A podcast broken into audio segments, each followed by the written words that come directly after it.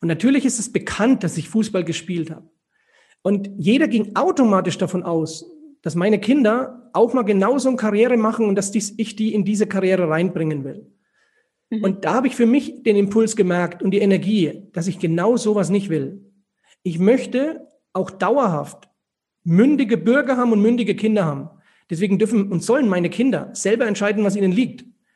Hallo und herzlich willkommen zu einer neuen Folge von Gotha Persönlich, dem Podcast für unsere Branche und Gemeinschaft der Insurance Community. Mein Name ist Stefanie Gasteiger, Redakteurin der New Finance Mediengesellschaft und für diese Ausgabe freue ich mich ganz besonders auf meinen heutigen Gast, nämlich Christian Schwalb. Christian ist ein wahrer Allrounder der Branche, würde ich sagen. Unter anderem ist er nämlich Gründer und Geschäftsführer von BSC, die Finanzberater, dem BU-Expertenservice oder der Scala Finanzgruppe und außerdem noch Vorsitzender der Profinanz AG und dem Verein Zukunft für Finanzberatung, um nur ein paar zu nennen. Lieber Christian, ganz herzlich willkommen. Vielen Dank für die Einladung und vielen Dank für die tolle Anmoderation. ja, also wie gesagt, ich konnte nur ein paar nennen, weil es ist wirklich beeindruckend, was du da schon alles auf der Liste hast. Und du hast dich ja tatsächlich auch schon sehr früh selbstständig gemacht. Jetzt auch gleich meine erste Frage. Also bei dir reicht das Repertoire wirklich von Finanzberatungsgesellschaft bis zum noch jungen Startup wie worksurance.de zum Beispiel. Dann bist du noch in Vereinen zusätzlich drin und außerdem immer noch up-to-date wie in Formaten wie unserem Branchentalk zum Beispiel. Wie kommt man denn immer zu diesen neuen Ideen und wo findet man auch den Bedarf dazu? Das ist eine gute Frage. Ich, bei mir ist es tatsächlich so, ich versuche möglichst viele Informationen und Entwicklungen am Markt aufzunehmen und mir selber so ein bisschen ein Bild zu machen, immer, was, wo wird der Markt hingehen und welche Themen werden in der Zukunft gefragt sein. Und vieles ergibt sich natürlich auch immer aus unserem eigenen Tagesgeschäft. Ein schönes Beispiel dafür ist tatsächlich die Ausgründung der BU Experten Service GmbH. Da machen wir ja professionell BU Leistungsfallbegleitung. Mhm. Das hat sich aus der eigenen Praxis in der BSC ergeben, dass wir gemerkt haben, dass eine BU-Versicherung oder eine Absicherung als Produkt für die Arbeitskraft sehr leicht zu vermitteln ist. Aber die große Herausforderung tritt ja dann auf, wenn der Kunde den Leistungsfall tatsächlich hat und wir ihm unterstützen wollen dabei, letztendlich die, die Leistung zu bekommen. Und dann lag es nahe, wenn das bei uns als Problem auftaucht, mal zu gucken, gibt es da im Markt auch diesen Pain? Mhm. Und da haben wir natürlich gemerkt, dass es da eine, eine, eine, große Nachfrage gibt. Und deswegen haben wir uns damals entschlossen, schon 2012 daraus eine eigene Dienstleistung zu machen. Und ein ähnliches Thema leitet uns natürlich heute auch wieder bei Worksurance, dass wir sagen, Mensch, wir merken, wir kommen auf der stationären Seite, also im, im klassischen Vertrieb, über bestimmte Schwellengrenzen nicht hinaus. Wir erreichen viele Kunden auch nicht mehr. Und es wird nicht leichter, je älter die Vermittlerschar wird, den Kontakt zu jüngeren Kunden zu bekommen. Mhm. Gerade wenn die Kunden immer, immer technisch affiner werden. Und dann liegt es nahe, dass du neue Wege gehen musst. Und dann gestalten wir daraus Ideen. Und wenn sie, wenn sie umsetzbar sind, wenn sie sich kaufmännisch auch wirklich rechnen, dann finde ich, kann man daraus auch durchweg mal ein, ein Konzept machen und ein Firmenkonzept. So entstehen dann einzelne Bereiche. Ich will noch abschließend eins dazu sagen. Du hast es so aufgezählt, als ist es so ein Blumenstrauß an, an vielen Tätigkeiten. Mhm. Das wirkt auf den ersten Blick so, aber am Ende ist es wie ein Konglomerat. Wir haben eine Dachgesellschaft, das ist unsere Holding, das ist die Skala. Und unter dieser Skala betreiben wir einfach unterschiedliche Geschäftsmodelle. Die müssen wir gerade im Finanzbereich aus verschiedenen Gründen oft in unterschiedliche Rechtsgebilde führen, weil die andere Zulassungen brauchen und du darfst bestimmte Themen nicht miteinander infizieren. Ja? Deswegen sind es oft eigene Firmenmäntel, aber eben auch, weil wir teilweise Partner am Produktivkapital mit beteiligen wollen, dann macht es natürlich auch Sinn, eigene Firmenmäntel dafür zu bauen. Mhm. Also zum einen das Konstrukt, wie du es gerade erklärt hast, aber zum anderen klingt es ja auch tatsächlich so, als würde sich das eine zum anderen dann ganz organisch ergeben. Also so gesehen habt ihr da eure eigene Fundgrube schon geschaffen. ja, tatsächlich. Bei uns ist es ja so, dass jedes Geschäftsmodell vom anderen so ein bisschen mit lernt und, und profitiert. Ja? Wir können in jedem Geschäftsmodell, das wir betreiben, voneinander lernen. Weil Machen wir mal ein Beispiel. Wir, wir führen seit 2018 regelmäßig diesen Biomexcon durch, diesen Kongress. Mhm. Der Kongress hilft uns, viel klarer mit den Gesellschaften diskutieren zu können. Wir kommen mit tollen Entscheidern an den Tisch. Wir können unsere Meinung abgeben. Und ein Sekundärnutzen ist ja, dass wir auf der Vertriebsseite dadurch auch Vorteile haben. Und dann kommt noch dazu, dass wir uns ganz klar in der, in der, in der Position des Experten viel besser positionieren können. Also du hast immer einen Sekundärnutzen für alle anderen Unternehmen auch, weil eins eint uns ja immer. Die große Schleife hinter jedem Modell bei uns ist Finanz- und Versicherungssegment. Das bleibt ja. Mhm. Wir machen jetzt nicht plötzlich Automobilindustrie oder irgendwelche anderen Themen. Ja, wer weiß, Peugeot zum Beispiel hat auch mal mit Pfeffermühlen angefangen.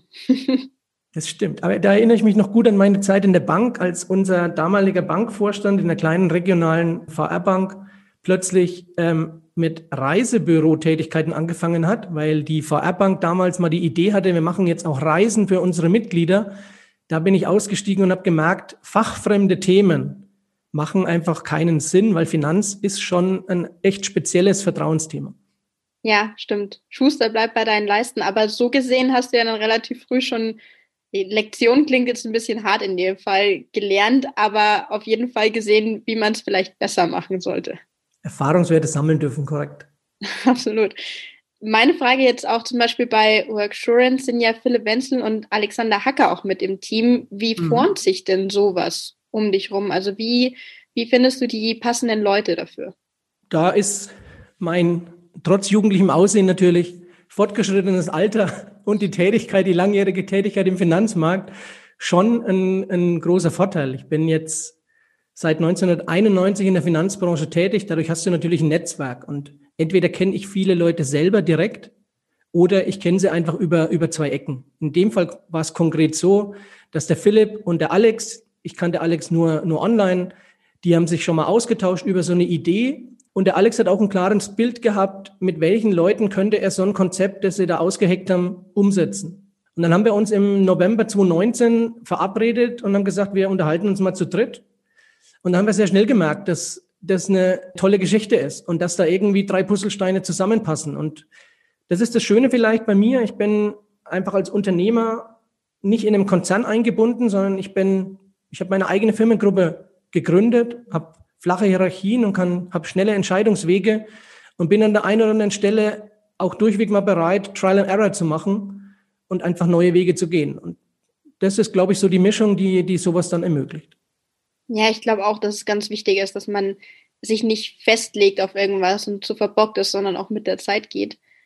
Also alles in allem klingt es sehr organisch. Ich glaube irgendwie so, am Ende des Tages ist oft dann eine sehr große Herausforderung, noch den richtigen Namen zu finden, wenn man schon so viel an Unternehmen hat.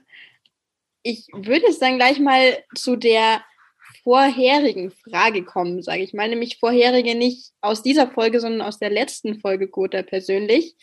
Da hatte ich nämlich eine junge Branchenkollegin, Saraida Höfer, nominiert. Mhm. Die war selbst früher beim GDV beschäftigt und arbeitet jetzt als selbstständige Vermittlerin im Familienbetrieb. Und zwar im Berchtesgadener Land. Also ich komme selbst aus Bayern. Ich weiß, es ist ein sehr ländlicher Raum, weitläufig. Und für sie und ihren Vater gehört da absolut zum Tagesgeschäft, die Nähe zum Kunden auch zu haben. Sie hat es formuliert, es ist der Wechsel zwischen Büroschreibtisch und Küchentisch beim Kunden. Und daraus hat sich jetzt ihre Nominierungsfrage an dich ergeben. Und zwar will sie wissen, wie sieht die Zukunft des Vertriebs aus und wird der Außendienst irrelevant in Zeiten der Digitalisierung? Gehe ich gerne darauf ein, möchte nicht verpassen, mich nochmal bei Frau Höfer zu bedanken für die Nominierung, hat mich sehr gefreut. Und die Frage nehme ich natürlich gerne auf, sowohl als Unternehmer als natürlich auch als in meiner Position als Vorstand vom Zukunft für Finanzberatung e.V. Wie sieht die Zukunft des Vertriebs aus? Also das ist ja auch das, wo ich nicht müde werde, immer wieder zu erzählen. Ich glaube, dass wir herausragende Rahmenbedingungen gerade haben für Finanzdienstleistungen. Denn die gesetzlichen Sicherungskonzepte und Absicherungsmechanismen werden immer schwächer und es wird immer mehr Eigenverantwortung gefordert werden auf der Verbraucherseite. Gleichzeitig ist das Thema der Finanzbildung immer schlechter ausgeprägt und die Kunden haben immer weniger Interesse, sich mit Finanzthemen zu beschäftigen. Das liegt einfach daran, die heutige junge Gesellschaft, alles was so zwischen 16 und 35 Jahren ist, die haben nie irgendwo einen Mangel erlebt. Die haben keine Ängste vor der Zukunft oder vor der, vor der Altersversorgung. Da ist die Wahrscheinlichkeit ganz anders geprägt, etwas zu machen, etwas anzusparen, etwas für sich vorzusorgen. Und deswegen müssen wir Finanzprodukte an der Stelle tatsächlich weiterhin verkaufen. Die werden nicht automatisiert gekauft. Das Einzige, was ich glaube, ich ändert, und das ist so meine Überzeugung, ist die Art und Weise, wie wir Vertrieb machen. Es wird mhm. nicht mehr so funktionieren, dass wir einfach irgendwo hinfahren und irgendwelche Leute ansprechen. Wir müssen neue Wege gehen. Wir brauchen die Digitalisierung als Unterstützung. Wir brauchen neue moderne Möglichkeiten wie Online-Beratung, die müssen wir als selbstverständlich einsetzen. Ich glaube, da lernt der Markt gerade extrem dazu und da ist die komische Corona-Zeit gerade ein echter, ein echter Treiber, ein Push dafür sehen wir bei den Unternehmen, die das aktiv nutzen. Ich glaube aber auch, dass in der Generation heranwächst gerade, die auf die menschliche Beratung, also die Face-to-Face-Beratung oder auch ein Telefonat gar nicht mehr so viel Wert legt. Das erkennen wir ja bei den großen Vergleichern, dass viele sich dann abends hinsetzen und irgendwie schnell was eigenes machen wollen, eine eigene Entscheidung treffen. Dafür sind neue Produkte an vielen Stellen notwendig, einfachere Produkte. Das können wir heute im Sachbereich schon sehr leicht darstellen. Die kannst du über Apps gestalten. Mit zwei, drei Klicks kann ich mich on demand quasi jetzt versichern oder absichern. Mhm. Bei komplexeren Themen wie eine Altersvorsorge oder wie eine, wie eine Arbeitskraftabsicherung haben wir sowas heute noch gar nicht. Aber auch da glaube ich, brauchen wir Angebote, weil diese Klientel wird immer mehr zunehmen. Die Gruppe dieser Kunden wird immer mehr zunehmen. Und da müssen wir hin. Das können wir, glaube ich, auch als Vertriebler mitnutzen, weil wir haben den Einblick, wir wissen, was sind Trigger, und dann können wir auch von diesem Markt letztendlich in Zukunft mit profitieren. Deswegen in Summe ausgesprochen, Finanzprodukte werden weiterhin verkauft werden müssen. Deswegen brauchen wir Vertrieb. Diese Impulse müssen wir setzen, die können wir.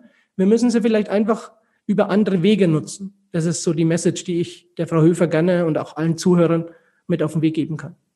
Mhm.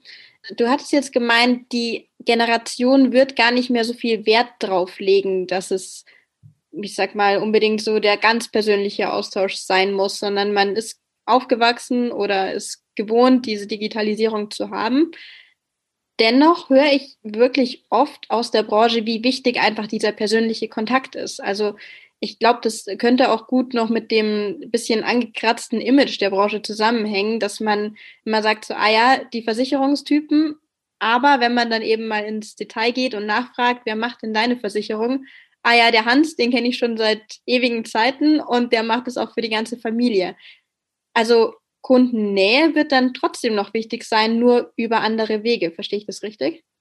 Genauso würde ich das beurteilen. Ja, ich glaube nicht, dass die Kunden in, in Computer dauerhaft Interesse haben und, und Vertrauen fassen, sondern es müssen schon Menschen sein, es müssen Kompetenzen sein. Wir brauchen eine soziale Komponente in dem ganzen Thema dabei.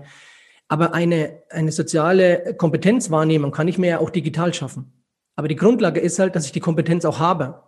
Deswegen stören mich im Moment so Themen wie, wenn junge Leute mich anschreiben und sagen, sie können mir innerhalb von zwei, drei Tagen einen Expertenstatus erarbeiten durch gute Posts. Da sage ich immer nein. Das ist Arbeit, das ist Kompetenz. Da muss ich mir Kompetenz erarbeiten und muss die dann digital vermarkten. Und ich glaube schon, dass das funktioniert. Und auch, da bin ich, will ich immer mich ganz klar ausdrücken. Wenn ich davon spreche, eine Generation wird dorthin sich entwickeln, heißt es nicht, dass es das eine nicht mehr gibt. Natürlich wird es auch weiterhin klassisch die Leute geben, die ausschließlich sich von Menschen am Tisch beraten lassen wollen. Das ist auch gut so. Mhm. Aber ich mache mal einen statistischen Wert auf. Wir haben zum Beispiel, das ist ein Thema, wo wir uns eben auch sehr stark damit beschäftigen, im Bereich der Arbeitskraftabsicherung kommen wir seit gefühlt 10, 15 Jahren nicht darüber hinaus, dass wir mehr als ein Drittel der potenziell versicherbaren Menschen erreichen mit unserem Angebot, mit unserer Ansprache. Und dieses Potenzial auf der anderen Seite, diese zwei Drittel, die entweder nicht versicherbar sind oder kein Interesse an Finanzthemen haben, die müssen wir auch irgendwann mal ansprechen. Und wenn wir da erkennen, dass das durch die bisherigen Wege nicht funktioniert, dann müssen wir doch auch offen sein und bereit sein, neue Wege zu gehen. Das ist so mein Aspekt, wo ich glaube, da können wir über die Digitalisierung mit dem Vertriebs-Know-how, das wir sammeln durften, einfach echt neue Wege gehen und neue Potenziale aufmachen. Genau, du hattest gerade eben gesagt, das finde ich oder denke ich, ist ein sehr wichtiger Punkt, dass man sagt, das Neue kommt, aber das Alte bleibt. Man muss sich halt nur mitentwickeln. Also nochmal das bestätigt, was du vorher schon angesprochen hattest. Und ich denke auch, dass man in gewisser Weise diesem Trend entgegenwirken muss, auch wie du es angesprochen hast, mit man kann innerhalb von zwei Tagen Kompetenz auf Social Media erhalten. Von wegen, jeder will was sein, aber keiner will mehr was werden. Und ich glaube, da hast du ganz wichtige Ansätze auch genannt. Vielen Dank. Kann ich genauso unterschreiben, wie du das beschreibst. Es ging jetzt auch gerade schon sehr viel um das Thema Zukunft. Das bringt mich nochmal zu einer neuen Frage und zwar dem Thema Bestandsübernahme. Das ist ein sehr wichtiges Thema in der Branche. Trotzdem beschäftigen sich viele Unternehmer zu spät oder zu wenig damit. Jetzt aus Perspektive von jemandem wie dir, der selbst zwei Kinder hat und sehr präsent als Unternehmer ist, wie beschäftigst du dich denn mit dem Thema aus einem ganz persönlichen Blickwinkel? Gut, ich bin jetzt mit 46 noch in einem Alter, wo ich noch eine ganze Zeit hoffentlich vor mir habe, über diese Frage mir Gedanken zu machen. Das ist die eine Seite. Die andere Seite ist, dass meine Kinder, der Große ist elf, der Kleine ist acht, auch noch eine ganze Zeit brauchen, bis sie in das Alter reinkommen. Das heißt, die Frage selber, die habe ich noch gar nicht so vor Augen. Bei mir ist im, im Wesentlichen natürlich die erste Stellschraube, was passiert mit der Firma, wenn mir mal irgendein Unglück passiert, weil ich bin natürlich viel unterwegs. Ich kann auch erkranken. Ich bin eine Schlüsselperson sicherlich für unsere Firmengruppe. Mhm. Da geht es also immer darum, dass ich darauf achte, dass wir Firmenmäntel nutzen, wo ich Prokuristen einsetzen kann, wo wir wirklich auch Positionen vergeben können und das Unternehmen weiterläuft und eben nicht die Zulassung nur an einem eingetragenen Kaufmann hängt. Das sind Themen, die mich beschäftigen. Gleichwohl bekomme ich das Thema mit der Nachfolgeplanung natürlich live mit. Wir haben in unseren Unternehmen natürlich auch Mitarbeiter, die ein bisschen älter sind als ich. Also hast du dann immer die Frage, wie ist es mit dem Bestand? Wie können wir Übergaben machen? Wie können wir die Themen weiterverfolgen? Und da ist ein großes Learning für mich. Viele draußen geben sich so diesen Punkt hin, ich baue mir da irgendwie einen Bestand auf und dann habe ich dauerhaft lebenslang eine Rente. Mhm. Was viele an der Stelle, und das ist ja vertrieblich ein toller Treiber, damit kann man gut im Moment Marketing machen, ganz klar. Aber was viele vergessen ist, hinter diesen Provisionen, hinter diesen Cottagen, die auch aus Beständen bezahlt werden, stecken am Ende immer Kunden. Kunden, die jemanden ein Vertrauen geschenkt haben. Und diese Kunden verlangen und haben ein, aus meiner Sicht ein großes Anrecht darauf, dauerhaft eine professionelle Beratung zu haben. Deswegen finde ich, müssen alle Überlegungen immer erstmal darauf fußen, was habe ich für ein Konzept, diesen Kunden auch, nachdem ich vielleicht mich mal zurückgezogen habe, eine professionelle Dienstleistung zu liefern. Und es kann sein, dass es die Kinder sein, sein werden, klar, die will ich natürlich auch bei uns mal im Unternehmen sehen. Aber, und da nehme ich mal so eine Assoziation bei mir vom Fußball, wie du vielleicht weißt, habe ich ja in der Vergangenheit mal versucht, den einen oder anderen Ball zu spielen. Ja, gar nicht so schlecht, wie ich mitbekommen habe. also ich glaube, ich kann das ein oder andere Talent mitbekommen. Und natürlich ist es bekannt, dass ich Fußball gespielt habe. Und jeder ging automatisch davon aus, dass meine Kinder auch mal genauso eine Karriere machen und dass dies, ich die in diese Karriere reinbringen will. Mhm. Und da habe ich für mich den Impuls gemerkt und die Energie, dass ich genau sowas nicht will. Ich möchte auch dauerhaft mündige Bürger haben und mündige Kinder haben. Deswegen dürfen und sollen meine Kinder selber entscheiden, was ihnen liegt. Ich mache ihnen Angebote, auch im sportlichen Bereich, in vielerlei Hinsicht. Die dürfen mit mir Mountainbiken, wir spielen Tennis, wir spielen Squash, wir gehen laufen oder wir spielen auch mal Fußball und gehen schwimmen. Aber die müssen selber rausfinden, wo ist ihr, wo ist ihr Hobby? Weil von einem bin ich schon überzeugt. Du kannst die Dinge eigenmotiviert nach vorne bringen und gestalten, die du wirklich aus voller Überzeugung gerne machst. Aber es bringt gar nichts und da bin ich familiär tatsächlich geprägt. Mein großer Bruder das will ich noch einschieben. Das ist der älteste von, von unseren sieben Geschwistern. Der musste zwangsläufig die große Metzgerei, die mein Vater aufgebaut hat, übernehmen. Mhm. Er wollte aber gar kein Metzger sein. Der wollte eigentlich Fahrlehrer damals werden. Ja, fast das Gleiche. Ja. Und für den war das am Anfang ein echter, ein echter Kampf mit sich selber, weil er musste Probleme wälzen, er musste eine, ein, ein, ein gewachsene Gaststätte und Metzgerei übernehmen, neu ausrichten. Und das eigentlich mit einer ungeliebten Aufgabe. Das kostet dich Könner, das kostet dich richtig Energie. Und da habe ich ihn auch rückblickend nicht beneidet. Und da bin ich froh. Ich bin, seit ich im Beruf bin, nur im Finanzbereich. Ich darf genau das, was ich gelernt habe, dauerhaft weiterentwickeln. Und die gleiche Grundlage will ich auch meinen Kindern ermöglichen. Und deswegen kann ich nur jedem raten, derjenige, der über Nachfolge nachdenkt, der sollte auch immer einen Blick dafür haben, sind es Menschen, die das aus, aus eigener Überzeugung und aus eigener Motivation auch wirklich wollen. Und die müssen wir fördern. Mhm. Ein sehr spannender Rat und den deine Kinder mit Sicherheit auch zu schätzen wissen. Jetzt aus Sicht von jemandem mit deiner Expertise und deinem Branchenwissen, wenn du mit einem Fingerschnippen, ist jetzt eine sehr hypothetische Frage, aber angenommen, es würde funktionieren, einmal zu schnipsen und dann würde sich was in der Finanzbranche ändern. Was wäre das denn? Da komme ich immer auf einen Aspekt. Ich bin vom Herzen her Kind einer Großfamilie und Teamplayer. Mich beschäftigt sehr dieses Hauen und Stechen in der Branche. Ich finde, dass das eine ganz schlimme Wurzel ist in der Außendarstellung und in der Wahrnehmung unserer Branche beim Endkunden. Wir sollten aufhören, immer zu gucken, was andere falsch machen. Weil, und da ist dieser alte Spruch, finde ich, schon nachweislich richtig. Wer mit dem Finger auf andere zeigt, deutet mit drei Fingern auf sich selbst. Und das ist ein wichtiger Aspekt, dass wir lernen, eher andere größer zu machen und andere zu heben und nicht andere klein zu machen und zu diskreditieren.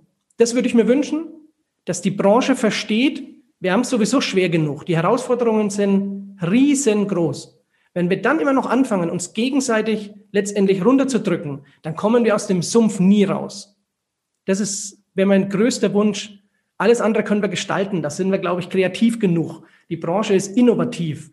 Aber was wir ändern müssen, ist dieses Gemeinschaftsgefühl wieder mehr raufzunehmen, die Akzeptanz zu haben für andere Geschäftsmodelle, uns über Erfolge von anderen zu freuen. Am Endeffekt wird uns das im Sekundärnutzen immer auch selber mit nutzen. Mhm. Das wird vermutlich nicht mit einem Fingerschnippen möglich sein, aber an und für sich finde ich das einen sehr schönen Impuls und wer weiß, vielleicht gelingt es ja auf lange Sicht.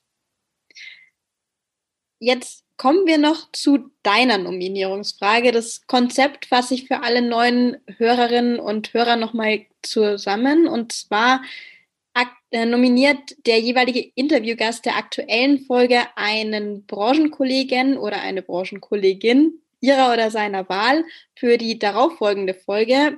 Und bei der Nominierung immer mit dabei ist eine Frage an den kommenden Gast, die dann in der Folge beantwortet wird. Wen möchtest du denn gerne nominieren und mit welcher Frage? Ja, ich würde zum einen gerne die Logik beibehalten, wenn ich schon den Ball von einer netten Dame aus dem Markt zugespielt bekommen habe, von der Frau Höfer, dann würde ich gerne den Ball weiterwerfen, auch wieder zu einer Dame. Und zwar würde ich die wunderbare Nadja Smilers gerne nominieren, mit der wir aktuell bei uns im Haus ein Social Media Projekt durchführen. Bin ganz begeistert von ihrer Arbeit. Und bei ihr würden mich Fragen interessieren. Ich habe das mal formuliert. Mit welchem Content können Finanz- und Versicherungsvermittler in Social Media punkten? Beziehungsweise auch, auf was kommt es an, um mittelfristig, ich glaube nicht an kurzfristigen Erfolg, mittelfristig produktive Ergebnisse zu erzielen? Die Fragen würde ich ihr gerne stellen. Ja, dann ist die Frage somit eingeloggt. Wir geben sie gerne weiter und sind dann in der nächsten Folge von Guter persönlich gespannt auf die Antwort von Nadia Smilos. Dir, lieber Christian, ganz vielen Dank für das spannende Gespräch und man hört bzw. sieht von dir spätestens am 17. Februar im nächsten Branchentalk wieder. Allerdings wird ein tolles Publikum. Wir haben eine tolle Rednerbank mit zwei außergewöhnlich tollen Trainern. Kann ich nur jedem empfehlen. Wir sind gespannt. Vielen Dank.